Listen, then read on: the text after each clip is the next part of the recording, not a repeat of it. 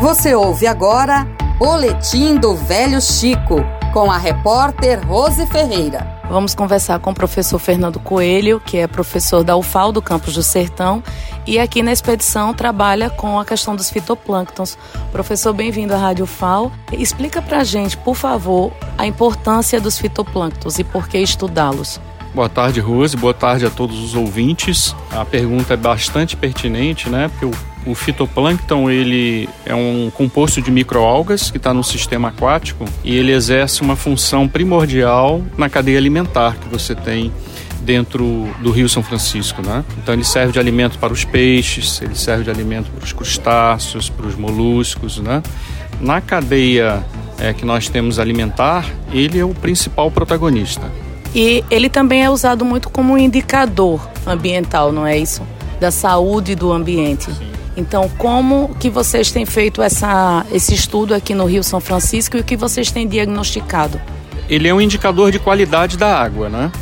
Então, quando a gente fala isso, que ele é um indicador de qualidade da água, os parâmetros que a gente tem que fazer essas medições regularmente para identificar se existe um equilíbrio dos interrelacionamentos que ele tem com as outras espécies, é fundamental que você faça a medição de pH, de condutividade elétrica da água, é, da temperatura da água, de turbidez, de salinidade, né? Então, todos esses dados vão permitir que você avalie se ele está no meio ambiente adequado para ele se manter e continuar dentro da cadeia alimentar. Agora, na sexta expedição, já ao longo das expedições que vocês têm feito análise, estudado, a que conclusão vocês têm chegado? O que mais está nos preocupando é a incidência de cianobactérias, né?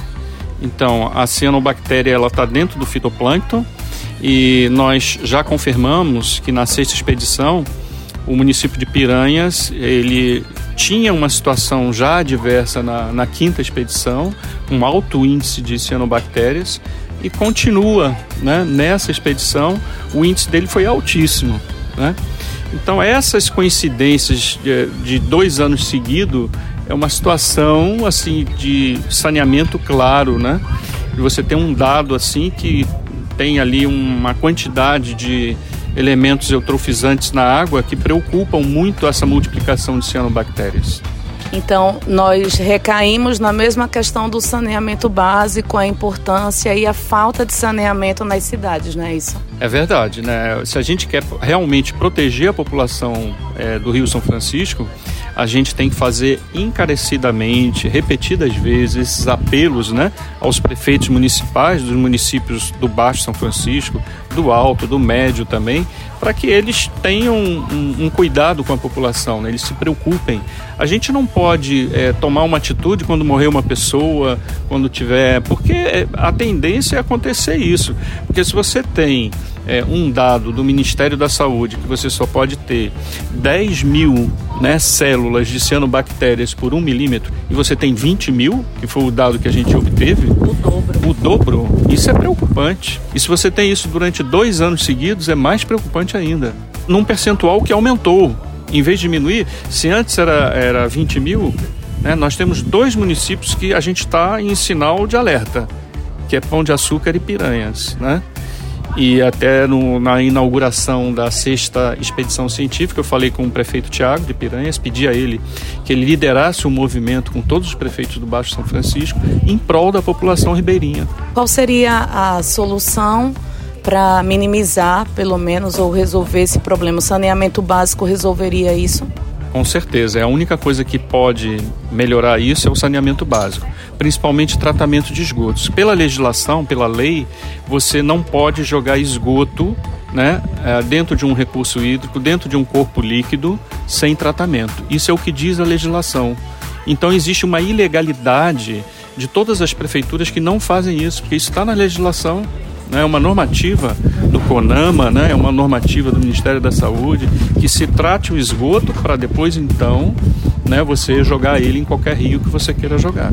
Quais as consequências, professor, desse corpo hídrico poluído, dessas cianobactérias, tanto para o meio ambiente, para o ambiente aquático, para os organismos aquáticos? como também para o ser humano. Qual a consequência da presença dessas cianobactérias na água? As cianobactérias elas são altamente tóxicas, né? Elas têm várias toxinas, elas têm neurotoxinas que prejudicam o cérebro, elas têm hepatotoxinas que atacam diretamente o fígado, né? Então você pode contrair doenças muito sérias. Né? Nós tivemos um episódio em Pernambuco que matou várias pessoas com cianobactérias. Né? Então, é, não é uma, um, um, tipo de bactéria comum, né? É uma, uma, é uma cianobactéria que está lá dentro daquela microalga, né? E faz, assim, um estrago enorme quando ela tem uma floração, né? Quando ela tem um bloom, como a gente costuma dizer. Isso ainda não aconteceu, né? Ah, mas existe essa possibilidade? Quanto mais você tem uma água eutrofizada, né? É, e, e, existe um habitat propício à multiplicação da cianobactéria. O que a gente tem notado é que nos pontos de esgoto elas têm se multiplicado com mais facilidade. Muito obrigada pela sua participação, pelos esclarecimentos. Vamos continuar aí com as análises para divulgar, para levar ao conhecimento da sociedade o que é preciso e que os gestores públicos tomem as providências. Rose Ferreira para o Boletim do Velho Chico na Rádio FAO.